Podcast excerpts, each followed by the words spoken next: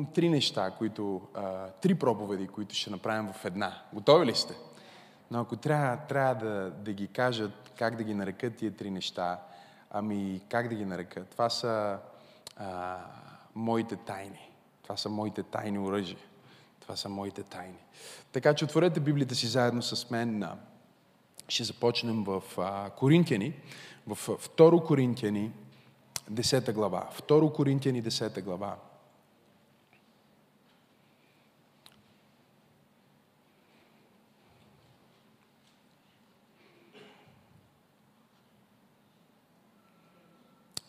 Второ Коринтияни 10 глава. И четем заедно четвърти стих. Четвърти и пети стих. Оръжията, с които ние се сражаваме, не са светски, а имат Божията сила да рушат крепости. С тях ние оборваме доводи. Кажи доводи. Премахваме всяко препятствие, което се изправя срещу познаването на Бога и пленяваме всяка мисъл, за да я накараме да се покори на Христос. Небесни Татко, благодаря ти толкова много за тази вечер. Благодаря ти за Твоето Слово. Благодаря ти за всеки един светия, който е тук в светилището и всеки, който гледа на живо. Това послание нека да излезне с сила, нека Словото ти да излезне като чук и като огън. Като чук, който разбива крепости и като огън, който изгаря всичко нечисто. Нахрани ни, докато не можем да понесем повече. Изпълни ни до място на преливане, святи душа. Аз те моля буквално да залееш тази зала с Твоята слава. Нека всичко, което е противно на Христос да падне. Нека всичко, което е от този свят да бъде разпръснато и нека светлината на Неговата истина и благодат да бъде напълно изявена в минутите, които ще имаме заедно. Помогни ми, святи души, да комуникирам адекватно, акуратно, точно, ефикасно и ефективно това, което ти имаш да кажеш на хората. В името на Исус аз се моля, говори чрез устата ми, мисли чрез ума ми и нека дух на мъдрост и откровение да почива върху слушателите, за да могат да познаят от опит, да вкусят това, което е добро, прекрасно, чудесно, благоугодно, Божията съвършенна воля – да стане явна на всеки един дълбочината и ширината и височината на това, което Христос ни е подарил в своята жертва. В Неговото име се молим и на Него даваме цялата слава и заедно казваме Амин. Три неща, които промениха моя живот. Три откровения, които промениха моя живот. Вижте какво казва апостол Павел. Той говори на Коринската църква, която е в морален опадък. Коринската църква е много интересна, защото от една страна е пълна с Божия дух и чудеса, от друга страна е пълна с объркване. От една страна Бог е толкова реален между тях, слепите проглеждат, глухите прочуват, мъртвите възкръсват. От друга страна имат компромис в начина си на живот, в характера си, борят се с грехове.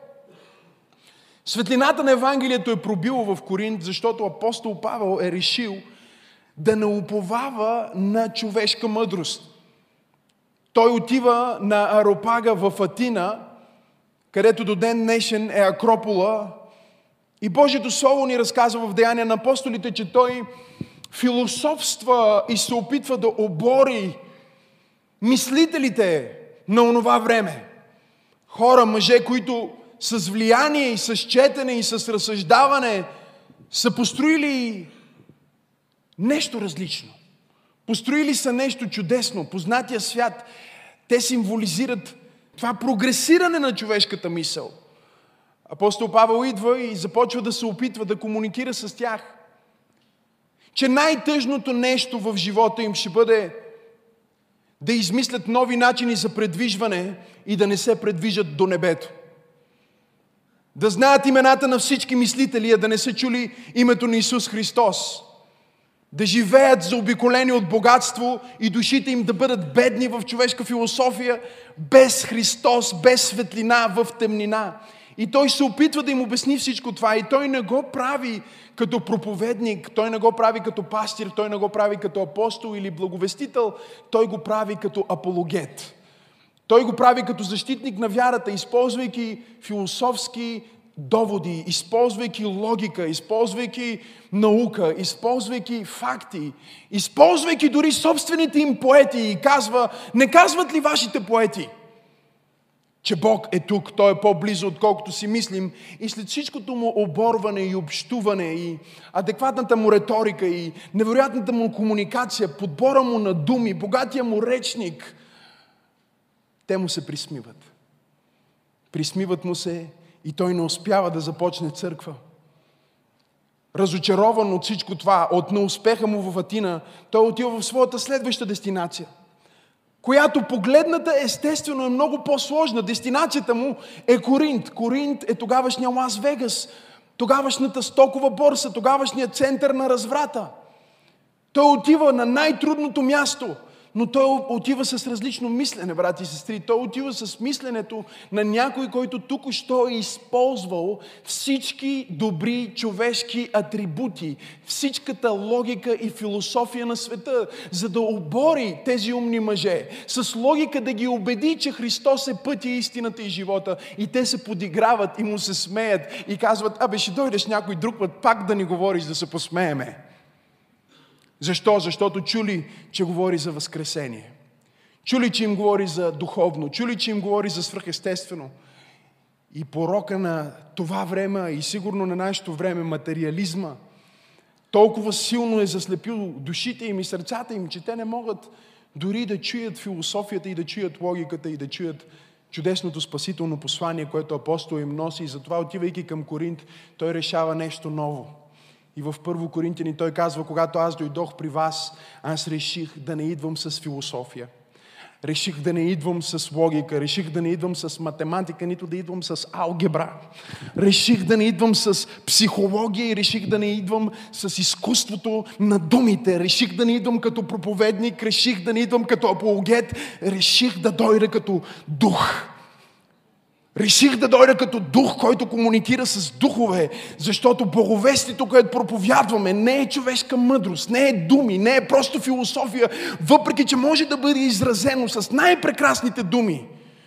Боговестието е реалност, боговестието е сила, това е Божията сила за спасение на всеки, който вярва. И той пристъпва там и той не отива просто да им говори, той отива и влиза в духа. И първата тайна, първото нещо, което е променило моя живот, е осъзнаването, че ние живеем в един материален свят, който съществува в една много по-виша и много по-реална духовна материя, която можем да наречем също така духовно измерение. В това духовно измерение има добро и зло. Има светлина и тъмнина. Има справедливост и нечестие. Има ред и има хаос. Има божествена власт и има сатанинско действие. И ако ние като християни живеем нашия християнски живот без да осъзнаем, че всичко е духовно, без да осъзнаваме, че ние сме поставени да живеем в материя, но нашата същност е духовна – това, което определя живота ни, не е просто тялото ни, не е просто времето ни, не е просто мястото, на което сме родили, а е съдържанието на нашата душа, съзнанието ни, духа ни, това, което Бог е вложил вътре в нас. В битие се казва, че Бог оформи човека от тези два компонента. Първо взе пръста на земята и оформи тялото, но след това вдъхна в ноздрите му жизнено дихание и човека стана жив дух. Кажи, аз съм жив дух. И така първото откровение, което променило моя живот и което ще промени твоя живот е да осъзнаваш, че има ангели и демони. Да осъзнаваш, че ти имаш един невидим, но много реален враг. Да осъзнаваш, че ти имаш един невидим, но много реален Бог. Да осъзнаваш, че има невидима ръка, която стои върху живота ти, която те пази и те наставлява и те води, но също така да осъзнаваш, че има невидима сила на тъмнината – Луцифер, неговите паднали ангели И всички демони, които се стараят да разрушат твоето призвание, да объркат твоето семейство, да те изкарат от Божията воля, ако можеш никога да не чуеш за Исус, ако чуеш за Исус, да не познаеш Исус и ако познаеш Исус и станеш част от църквата, непременно да отпаднеш. Това е целта на врага, това е нещото, което той прави през цялото време. И в тази духовна битка, в която ние се намираме, апостола отново говори на Коринската църква и им казва, вижте, аз знам, че вие се намирате в, а, в, в центъра на греха, вие се намирате в, в центъра на човешката гордост и човешкия разврат. Но нека да ви напомна нещо, коринтияни, тая църква не е основана на човешка философия, тая църква не е основана на мен, тая църква не е основана просто на проповед, тая църква е основана на дух, тая църква е основана основана на присъствие. Тая църква е основана на Словото на Всемогъщия Бог и тази църква е основана на името, което е над всяко друго име и им казва, вижте какво ще ви кажа, не дейте да забравяте, че оръжията, с които ние се сражаваме, не са светски, не са плътски, но ние имаме в тях Божията сила, за да рушат крепости. Какви са тия крепости? Той продължава и казва, с тях ние оборваме доводи. Кажи доводи. Продължава и казва, с тях оборваме доводи и след това казва, премахваме всяко препятствие, кажи препятствия. И казва, което се изправя срещу познаването на Бога и пленяваме всяка мисъл, кажи мисли. За да я накараме да се покори на Исус. Той говори като на духовни им казва, вижте, знам, че имате битки с вашата плът, защото сте в плът, защото сте в тяло, но забравяйте, че вие, въпреки че сте в тяло, имате дух. Въпреки, че сте материални, вие сте и духовни. Вие сте, вие сте естествени, но също сте свръх. Вие сте от тук, ама не сте. Вие сте небесни и сте земни. Вие сте свързали двата невидимия и видимия компонент на Вселената. В теб има дух и ти си повече дух, отколкото тяло, ти си повече дух, отколкото материя, ти си повече дух, отколкото мислиш, ти си дух. Имаш душа и живееш в тяло. И ако ти започнеш да живееш твоя живот, не просто като човек, който е движен от всичко материално, а като дух, който управлява в този материален свят, чрез Божието оръжие, чрез Божията сила и Неговото водителство, ти ще станеш свръх естествен, ти ще станеш повече от победител, ти ще станеш цар и свещеник на всемогъщия Бог. Има ли някой в църква пробуждане? Който може да каже всичко е духовно. Аз не вземам нищо лековато, въпреки че не съм суеверен и тези от вас, които ме познават, знаят, че не само, че не съм суеверен, но даже съм скептичен. Но не дейте да бъркате суеверието с съзнанието за духовното. Докато ние не сме суеверни, ние трябва да бъдем през цялото време като християни в съзнание за духовното. В, в съзнание за духовното, за това как се, как се движи духа, къде е духа ми в момента, на какво ниво съм в духа си. Не знам дали проповядвам в правилната църква или може би трябва да замине да проповядвам в църквата на Angel или някоя църква, която разбира това, което проповядвам. Кажи, аз съм дух. Аз не съм тяло, Кажи, аз имам тяло, но аз съм дух. Кажи, аз имам душа, живея в тяло, но аз съм дух. Кажи, аз съм повече духовен. Аз съм повече свръх, отколкото естествен. Затова съм първо свръх и после естествен. Кажи, аз съм свръх естествен. Вярваш ли в това? И той им казва, сега, ето как да изживеете този живот в духа. Той им казва, ще има неща, с които ще се борите, демонични сили, с които се борите, но те няма да дойдат тия демонични сили като някакви ам, а, кукери. Като баба Яга на метла. Тези духовни сили работят, той казва, по няколко начина. Казва първо крепости, кажи крепости. След това казва доводи, кажи доводи. След това казва препятствия, кажи препятствия. И накрая казва мисли, кажи мисли. С други думи, врага ще се опита да изгради крепости от доводи, които да създадат препятствия в твоя мисловен живот да познаеш Христос. Не знам дали чухте това, което казах тук що. Врага ще се опита да изгради крепости от доводи, които да се превърнат в препятствия на това ти в твоя мисловен живот да приемеш светлината на Христос, просвещението на твоя ум, съживяването на твоя дух до такова ниво, че ти да преминеш от естественото към свръхестественото и да бъдеш повече духовен, отколкото естествен.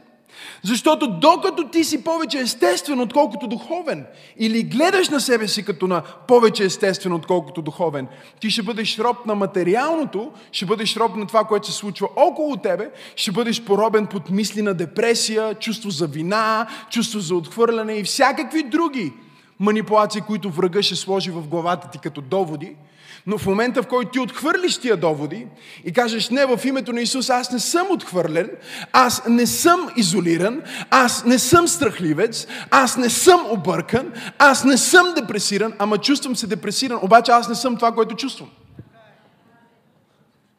Ама в душата ми се чувствам зле, ама аз не съм това, което е душата ми, аз съм първо дух, не съм първо душа. Ама чакай малко, пастор, ти не разбираш, боли ме тялото, ама ти не си тяло, бе. Ти имаш тяло. Ти си дух. Кажи, аз съм дух. Имам душа. И живея в тяло. И той им казва, стига сте позволявали на врага да манипулира живота ви, управлявайки вашите мисловни процеси. Вземете власт над ума си, покорете мислите си на познаването на Христос и всичко, което не е в съответствие с това, което Христос е казал за теб. Махаш го като че е от Сатана, защото е, и всичко, което Христос е казал за теб, издигаш го като че е от Бог, защото е, и ти казваш, аз съм всичко, което Бог казва, че съм, аз имам всичко, което Бог казва, че имам, и аз мога всичко, което Бог казва, че мога. Аз съм дете на Бога. Пипи човек от му кажи всичко е духовно. Кажи му ти си духовен. Някой може да си каже, аз не съм духовен. Говорих наскоро с един милиардер. Боговествахме му и не беше лесно. Той ми казва, добре, пасторе, умирам, какво става след това? Кой се е върнал да каже? Аз му казвам, имам приятели, които са се върнали. Е, да, бе, да, окей. Ти бил ли си там? Викам, да, бил съм. Аре, стига. И какво, какво, кажи, какво става там? Неква светлина, некви тунели, какво става?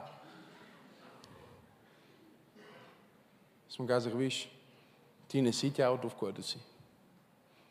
Ти не си дори просто душата, която носиш, ти дори не си само съзнанието, ти си реален дух и ти си безсмъртен дух. Знаеш ли защо си безсмъртен? Кажи, аз съм безсмъртен. Ти си безсмъртен по смисъла на първата смърт, но не си безсмъртен по смисъла на втората смърт. И третата смърт.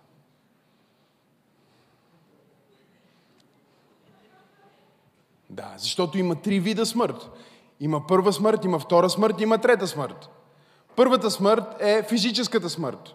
Знаеш ли какво е физическата смърт? Физическата смърт е отделянето на теб от твоето тяло. Твоя дух напуска твоята земна хижа и е научно доказано, че ти олекваш. Всеки път, когато човек умира, олеква. Нещо напуска. Духът напуска. Това е първата смърт. И ти си смъртен по отношение на първата смърт, но ти си безсмъртен по отношение на втората и третата смърт. Нека да обясня какво имам предвид, защото някой може да се обърка. Втората смърт е ако ти не си приел Исус Христос за свой Господ и Спасител при живе,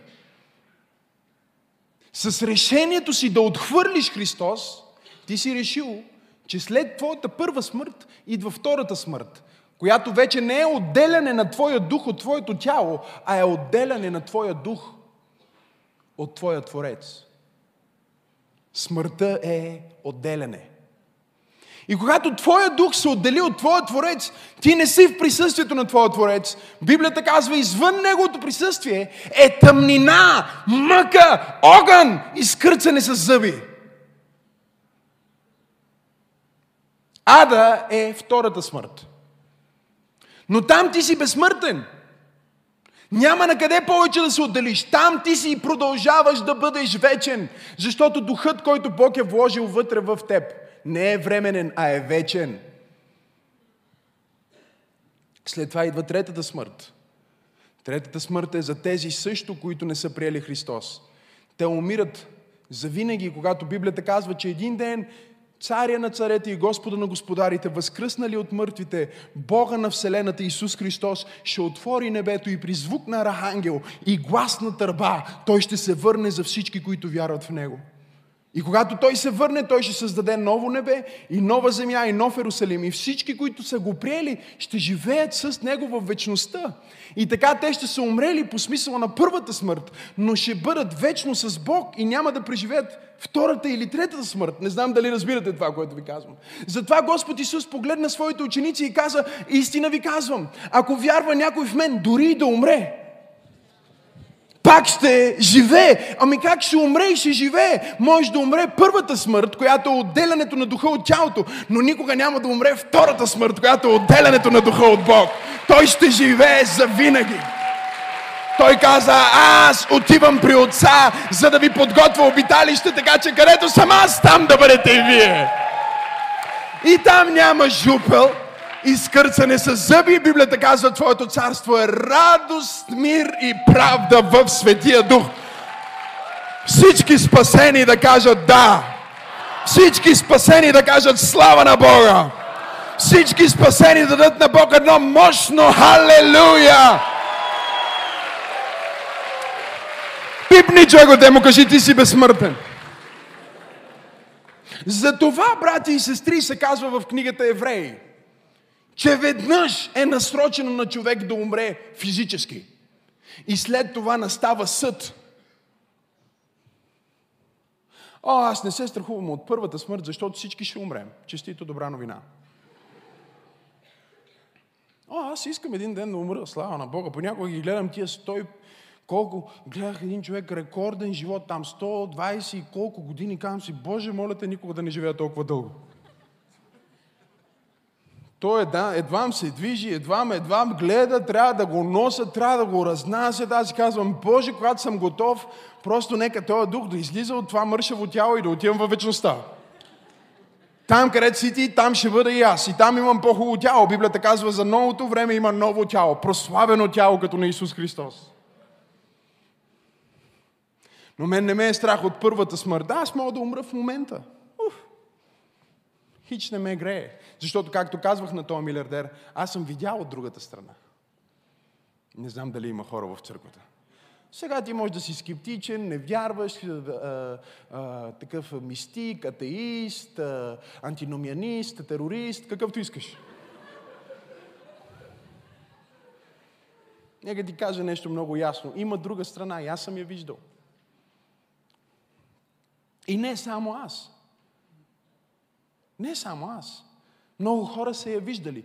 Но не е въпроса дали са я виждали, защото в една от най-древните истории, която Господ Исус Христос проповядва, той разказва за богаташа и за Лазар.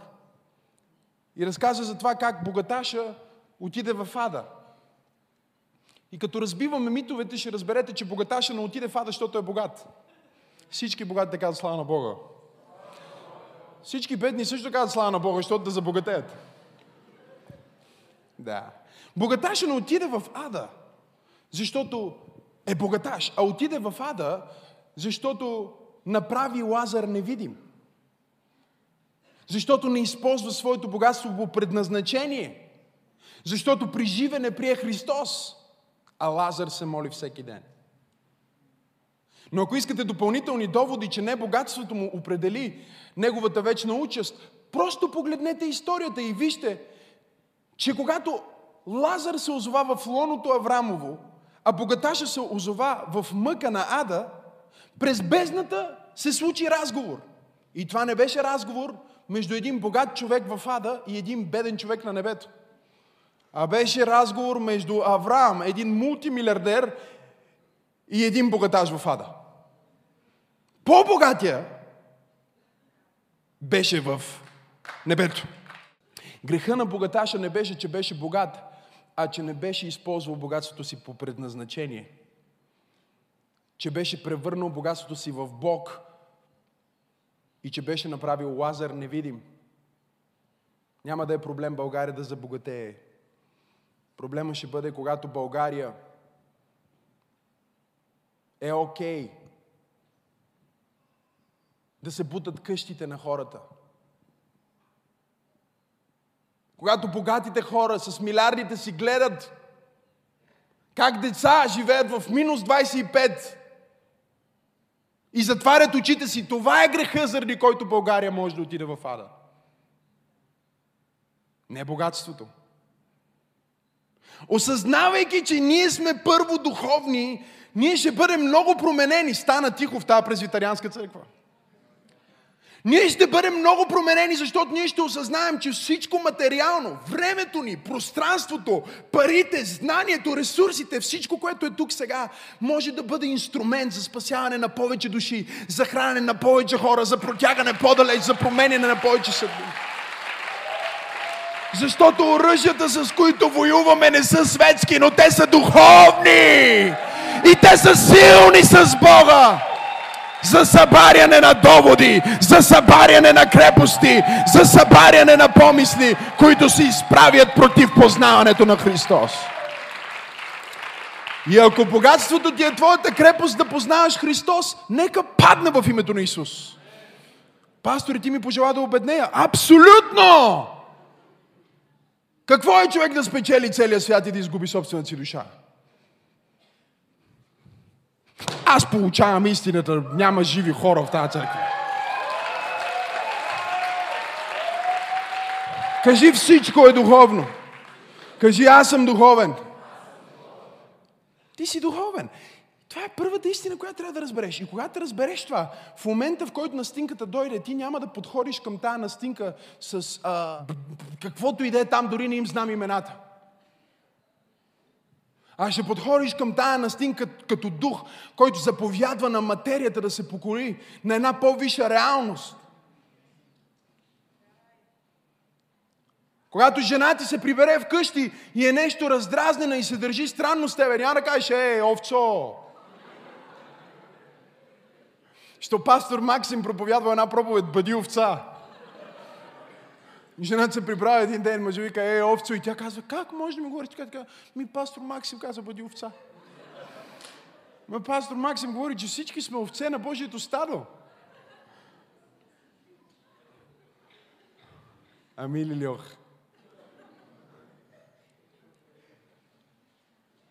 А ще осъзнаеш, че има нещо в душата на тази жена, което е штракнало. Когато детето ти се върне изведнъж, доброто ти дете е в бунт, ти ще осъзнаеш, че има нещо духовно, което е штракнало.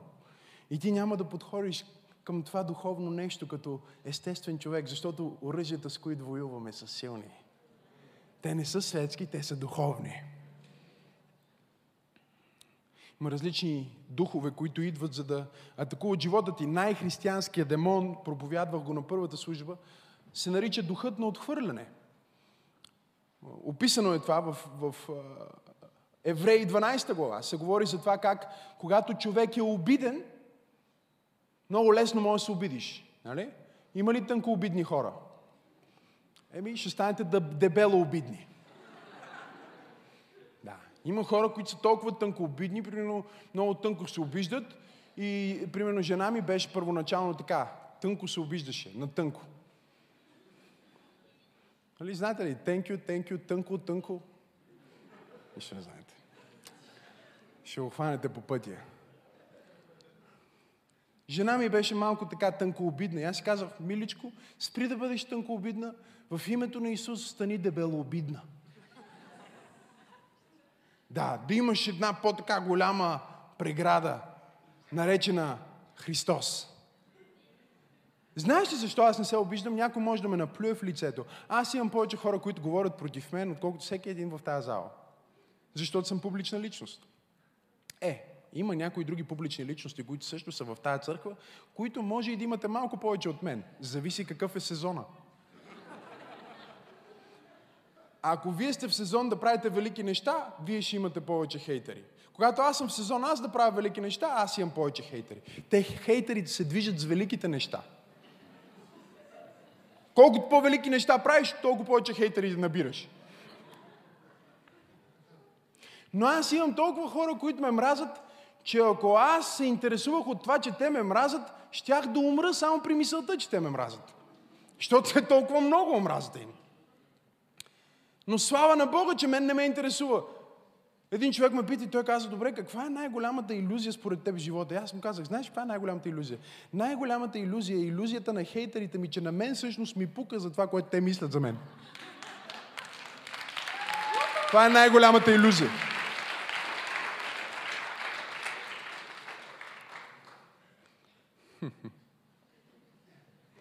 Защо? Защото съм духовен. И аз не мога да се обида, разбираш ли? Като християнин аз трябва да бъда готов някой да ме гръмне за вярата ми.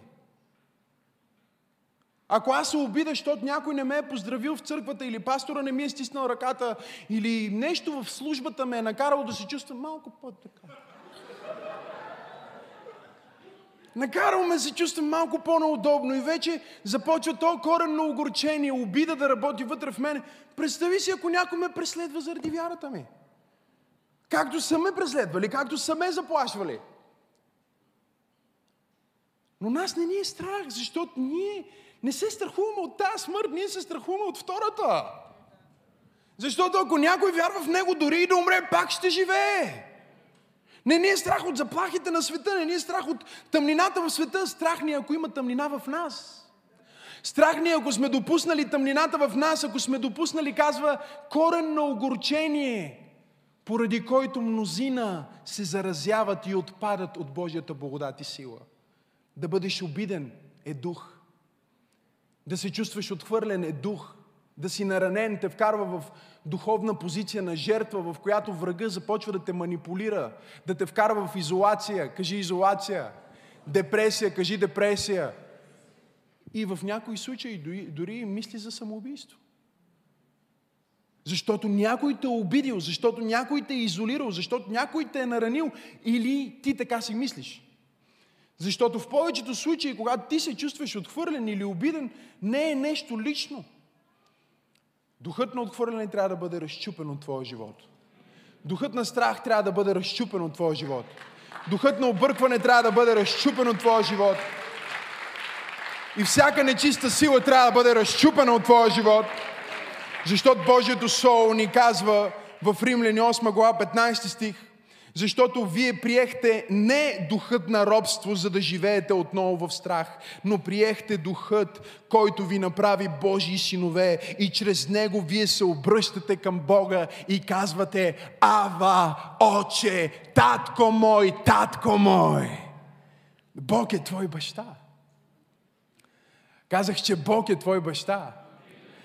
Казах, че Твореца на цялата Вселена е твой баща. Как ще се оплашиш при положение, че Бог е твой баща? Как ще се чувстваш отхвърлен при положение, че Бог е твой баща? Как ще се чувстваш като сирак при положение, че Бог е твой баща? Как ще се обидиш на някой, който те е наплюл заради твоя баща при положение, че Бог е твоя баща?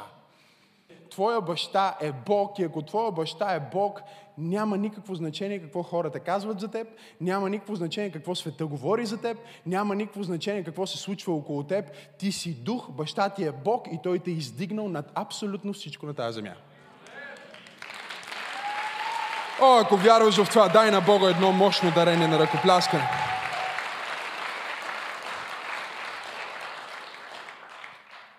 Номер едно, всичко е духовно и нашите оръжия са духовни. Номер две е, втората ми проповед, която тук що ви изпроповядвах, е духът на отхвърляне е най-християнския демон. И начинът ти да преодолееш този християнски дух, който мъчи почти всички християни. Този демон е разделил повече църкви, развалил е повече семейства и унищожил повече съдбовни взаимоотношения от всеки друг демон. Защото работи най-тактично, идва с обида, започва така по-хуманно, нали? Да се почувстваш. Но аз обичам да проповядвам това. Проповядвал съм го много пъти, но ще го кажа, въпреки че не е в моя план. Мъртвите хора не се обиждат. Ако отидеш на гроба на някой мъртвец си изплюеш отгоре и кажеш, ох, колко грозен беше. Той няма да излезне от гроба и да каже, ей, ще те убия. Той вече е мъртъв. И понеже е мъртъв, не може да ти бъде обиден. Само безумец може да отиде да обижда мъртвец. Библията казва, че ти си мъртъв за света, ти си мъртъв за обидите. Как ще бъдеш обиден, ако си мъртъв? Ти си умрял за света и си жив с Бога. Ти си умрял за греха и си възкресен за правдата. Ти си забравил Сатана и си познал Господа. Ти си минал от тъмнина в светлина, от робство към свобода, от сирак към Бог да бъде твоя баща. Откъде на къде ще се обиждаш? Ти си мъртъв за обидите. Стана тихо в тази протестантска, презвитарианска, консервативна, конгрешанска църква. Пипни човек от му кажи, не се обиждай. Погледни го в очите кажи, ако още се обиждаш, не си достатъчно духовен. Кажи му, плътта ти е по-жива от духа ти. Ако все още се обиждаш. Кажи му, разпани плътта и живей в духа. Кажи му го пак, разпани плътта. Държа да кажа образно казано, защото сме в църква, в която винаги има нови хора. Е? Кажи му, разпани плътта. Живей в духа. Кажи му, ти си духовен. Номер едно, всичко е духовно. Номер две, основният враг на християнина е духа на отхвърляне, е разочарование. Знаете ли, че най-основните грехове в Библията, които са случили, са били заради отхвърляне и разочарование? Първият човекоубиец уби собствения си брат, защото принесе жертвата си пред Бог и се почувства отхвърлен. Бог не прие жертвата му. Лицето му се навъси и Бог му каза, защо е помрачено лицето ти? Ако дарът ти е добър, няма ли да бъде прият? Но грехът лежи на вратата на сърцето ти и иска да те завладее, но ти трябва да го владееш. Отхвърлянето винаги ще лежи на вратата на сърцето ти, особено когато се чувстваш по-слаб. Саул се провали заради отхвърляне. Върнава в Новия Завет изчезна от страниците на Новия Завет, защото позволи да бъде обиден от апостол Павел. И понеже се обиди на апостол Павел, че не иска да взема неговия братовчет на мисионерско пътуване, Върнава напусна страниците на Новия Завет. Един от най-важните уроци в моя живот, които Господ ми е давал е никога не позволявай на отхвърляне и огорчение да намерят място в твоето сърце. А ако ти не позволяваш на отхвърляне и огорчение да намерят място в твоето сърце, ти никога няма да напуснеш твоята съдба, ти никога няма да напуснеш а, Бог, ти никога няма да напуснеш църквата и никога няма да напуснеш семейството си, ти не можеш да се провалиш, докато сърцето ти е чисто. Библията казва, от всичко, което пазиш, най-много пази сърцето си, защото от него идва живота. Там са изворите на живот. Не дей да допускаш в сърцето си обида. Не дей да допускаш в сърцето си непростителност. И отивам в третия урок, който е свързан с четвърти урок. Защото третото винаги е и четвъртото като бонус. В смисъл десерт, защото обещахме шведска маса. Научавате ли нещо? Помагайте ми, защото понякога отихвате толкова много си казвам, край, изгубих ги, убих ги с това слово. Нищо, това ще бъде само първата смърт.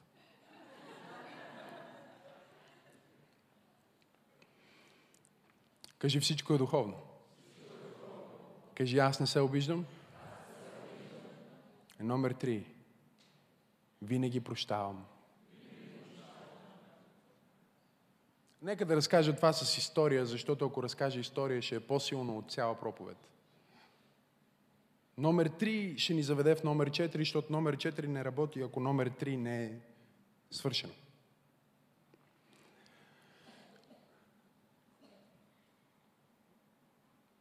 Съкрещавам историята. Израснах без баща. Никога не съм се чувствал като че нещо ми липсва. Защото баба ми беше като майка, баща, чичо, футболен треньор. В смисъл, Нали знаете тия баби, които са супер баби, ги наричам аз. В смисъл, те покриват всичко. Моята баба беше така. Тя беше, покриваше всичко, майка ми, отделно други близки, така че никога не съм го чувствал. Но когато станах на, на 12 години и повярвах в, в Господа, имах лично преживяване с духовното измерение. Бог ме докосна по много реален начин, по-реален от всичко, което съм преживявал, когато и да е, където и да е, както и да е. И след като Господ ме докосна, майка ми срещна един човек, с който започна да живее на семейни начала, който се оказа много, много, много лош избор. Защото я малтретираше, системно я пребиваше от бой. Пред мен. Не веднъж аз се озовавах в място, в което трябваше да заставам, да се опитвам да разтървавам. Понякога го отнасях и аз. Понякога на улицата съм викал помощ. Понякога съм се чудил къде да избягам, къде да спа, къде да живея. И в това време аз повярвах в, в Христос и тогава аз започнах да разбирам, че духовният свят е реален и започнах да разбирам, че, че има ангели, има демони и започнах да разбирам всичко това и започнах да разбирам, че не трябва да се обиждам. Но е много трудно да не се обидиш на човек, който пребива майка ти. Системно. Една неделя аз застанах за тамвона по начина по който днес се изправих да проповядвам в една значително по-малка или не по-малка, бих казал нормална църква, защото това, което става в пробуждане е абсолютно нормално.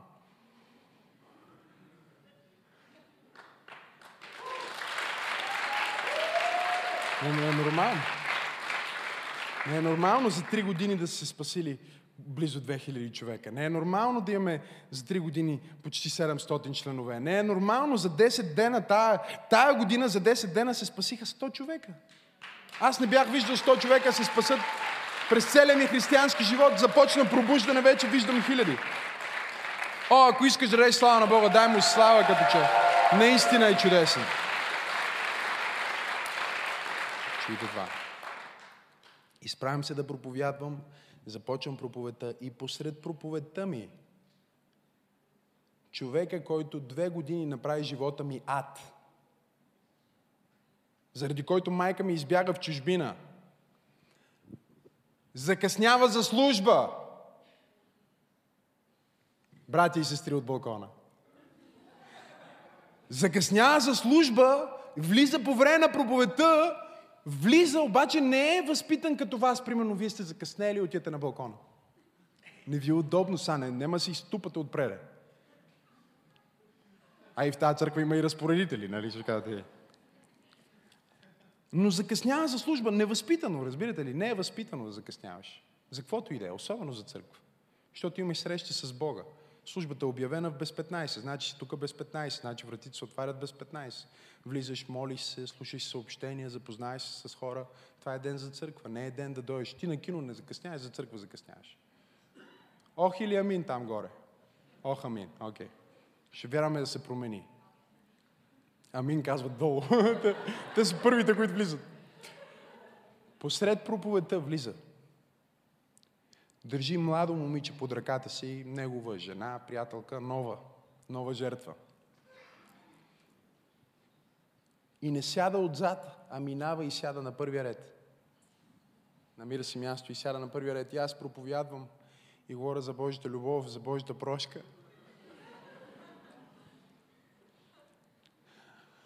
И правя призив за молитва. Молитва за... Вече не помня какво. Казвам, който иска да получи молитва, нека излезе напред и познайте кой е първият, който излиза да получи молитва. Той човек излиза да получи молитва с приятелката си под ръка. И аз мислих да установя петкратното служение първо. Нали? Знаете ли за петкратното служение? Смисъл, е. Да му послужа. Исках толкова силно да го докосне Бог чрез мен. Много силно. Да. А, исках да се моля за него и, и, и смисъл... А, а, щях да се моля и, и щях да гледам да няма някой да го хване, разпоредител.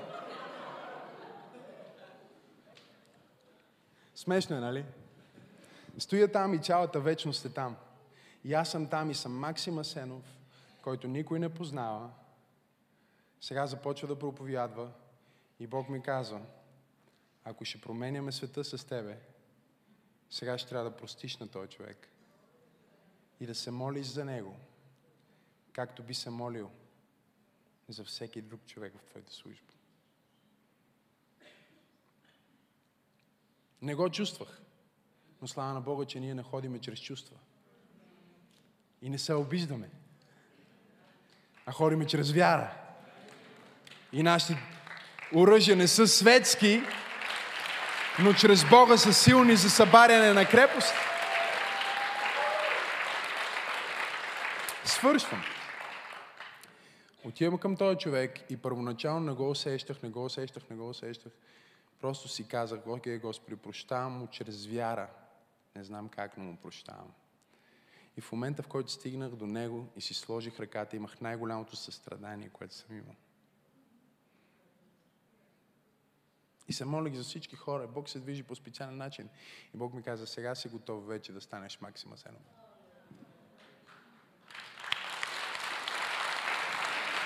Кажи прошка. Ако не се научиш да прощаваш, номер 4 няма да го използваш. Кое е номер 4? Четвъртата ми проповед. Четвъртата ми проповед е от Яков. Нека прочетем тези пасажи. Свършвам. Казва се така. Яков, 5 глава, 13 стих. Зле ли страда някой от вас, нека се оплаче. Така ли казва? Говорете ми. Зле ли страда някой от вас, нека се разсърди на Бог. Не, нека пробваме пак. Зле ли страда някой от вас, нека спре да хори на църква. Това ли пише? Не, пише, зле ли страда някой от вас, нека се моли. Весел ли е някой от вас, нека пее хваление. Болен ли е някой от вас, нека повика църковните презвитери, нека да се молят над него и да го помажат с масло в Господното име и молитвата, която е с вяра, ще избави страдалеца. Господ ще го привдигне и ако е извършил грехове, ще му се простят. И тъй, изповядвайте един на друг греховете си и молете се един за друг, за да оздравеете. Голяма сила има в усърната молитва на праведни. Четвъртата ми проповед. 17 стих казва, Илия беше човек със същото естество като вас и помоли се усърдно да не вали дъжд и не валя дъжд на земята. Три години и 6 месеца. И пак се помоли и небето даде дъжд и земята произведе плод. Кажи молитва. Какво е молитвата? Молитвата е разговор с Бог. Молитвата е твоето общуване с Бог, чрез което ти прескачаш земното и влизаш в свръх естественото. Молитвата е прага, вратата, през която ти минаваш всеки път от времето и пространството към безкрайната вечна Божия реалност и сила. В молитва ти не протестираш, ти не се оплакваш. В молитва ти влизаш в управлението на твоя живот. Молитвата е кормилото на твоята съдба. Ако ти като християнин спреш да се молиш, ти си започнал да умираш духовно си започнал да се отделяш от Бога, да се отдалечаваш от Бога, силата ти ще намалее. Изведнъж враговете ще имат сила. Духове, които си потискал, които не са имали власт на тебе, отхвърляне, страх, каквото и да е, изведнъж ще започнат да имат власт над тебе. Решения, които преди си вземал с лекота, сега ще трябва да мислиш и няма да можеш да го измислиш действия, които си предприемал, и просто автоматично са се случвали и изведнъж ще бъдат супер трудни. Защото молитвата е твоето духовно оръжие, чрез което ти управляваш в невидимото. И след като ти управляваш, визуализираш и изговаряш Божията воля в невидимото, тя се пренася в естественото. Исус каза, нека всеки един от вас, когато се моли, да затвори, да се затвори в своята тайна стаичка. И Отец, който вижда в тайно. Кое е тайно? Духовното. Отец, който вижда в духовното измерение. Отец, който вижда в тайното измерение. Библията казва, вие ще се молите в тайно, но Той ще ви възнагради наяве. Вие ще изговорите изцеление в тайно, Бог ще ви държи здрави наяве. Вие ще изговорите благословение за семейството си в тайно и Бог ще благослови семейството ви наяве. Вие ще се молите за финансово благоспяване в тайно и Бог ще отвори врати за бизнеса ви наяве. Той каза, когато се молите, влизайте в тайно. Той не говори да не се молиш публично, защото единственият начин да се спасиш е да се молиш публично. И много фарисеи, сега ще разбиваме митове, цял април, направо ще ги убиеме всички митове. Но много фарисеи мислят, че молитвата трябва да е тайна, да влезеш в някакъв ъгъл, в някакво подземие, да се скриеш, никой да не те види, никой да не те знае. Защото Христос каза, когато се молите, не бъдете като фарисеите, които се молят по улиците, се помазват и се правят там, за да могат хората да ги видят. Той не говори за това, че фарисеите проблема е, че се молят на видимо място, а говори за това, че те се молят, за да нещо да се случи в явното. А цялата логика на молитвата е да влезнеш в невидимото и от невидимия свят да управляваш видимия свят, от духовния свят да управляваш материалния свят, от света на фантазията, въображението и мечтите – да влезеш в света на благоволението, благословението и отворените врати. Аз пророкувам и декларирам на някой в църква пробуждане под звука на моя глас, че ти си на път да видиш явно благословение на твоите тайни молитви.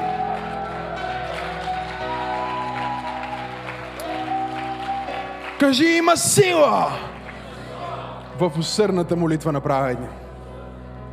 Аз искам да пророкувам на някой да му кажа, ти си се опитвал твърде дълго да оправиш нещата в видимото и си дал твърде малко внимание на невидимото. Ако ти се събудиш утре сутрин и кажеш, нека да, да оставим видимото, да оставим телефона и за 5 минути да се помоля сутринта. За две минутки да благодаря на Бог за храната си. Не знам дали има хора в църквата.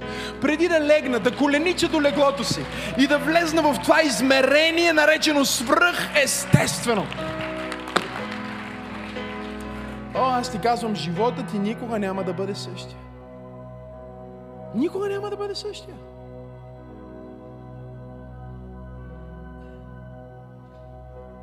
Някой ме пита, пасторе, как става това, бе?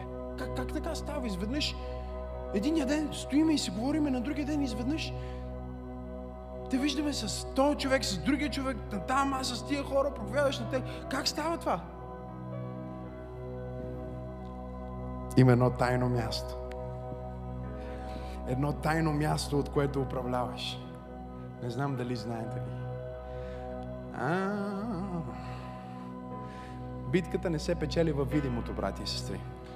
Битката не се печели на работното място. Битката не се печели в понеделник, когато вече си на пътя на улицата и караш колата ти. Битката не се печели в спор. Битката не се печели с жалба. Битката не се печели с съдебно дело. Битката се печели във военната стая.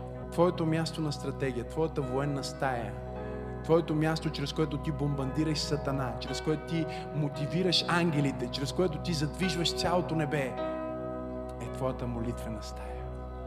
И ако ти направиш твоя приоритет, всеки ден да се молиш, всеки ден, когато се бориш да се молиш, не е нужно да е дълго, но е важно да бъде истинско. При да си легнеш да се молиш, не е важно да е дълго, но е важно да бъде истинско. При да се нахраниш, просто да кажеш, благодаря ти Господи за тази храна.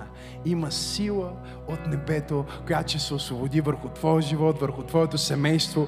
Голяма божествена сила има в постоянната усърдната, огнената молитва на праведния човек. Искаме да видим близките ни спасени. Къде започва? В молитва. Искаме да видим София спасена. Къде започва? Искаш да видиш шефа ти как приема Христос. Къде започва? Искаш семейството ти променено. Жено, искаш децата ти да спрат да вземат наркотици. Къде започва?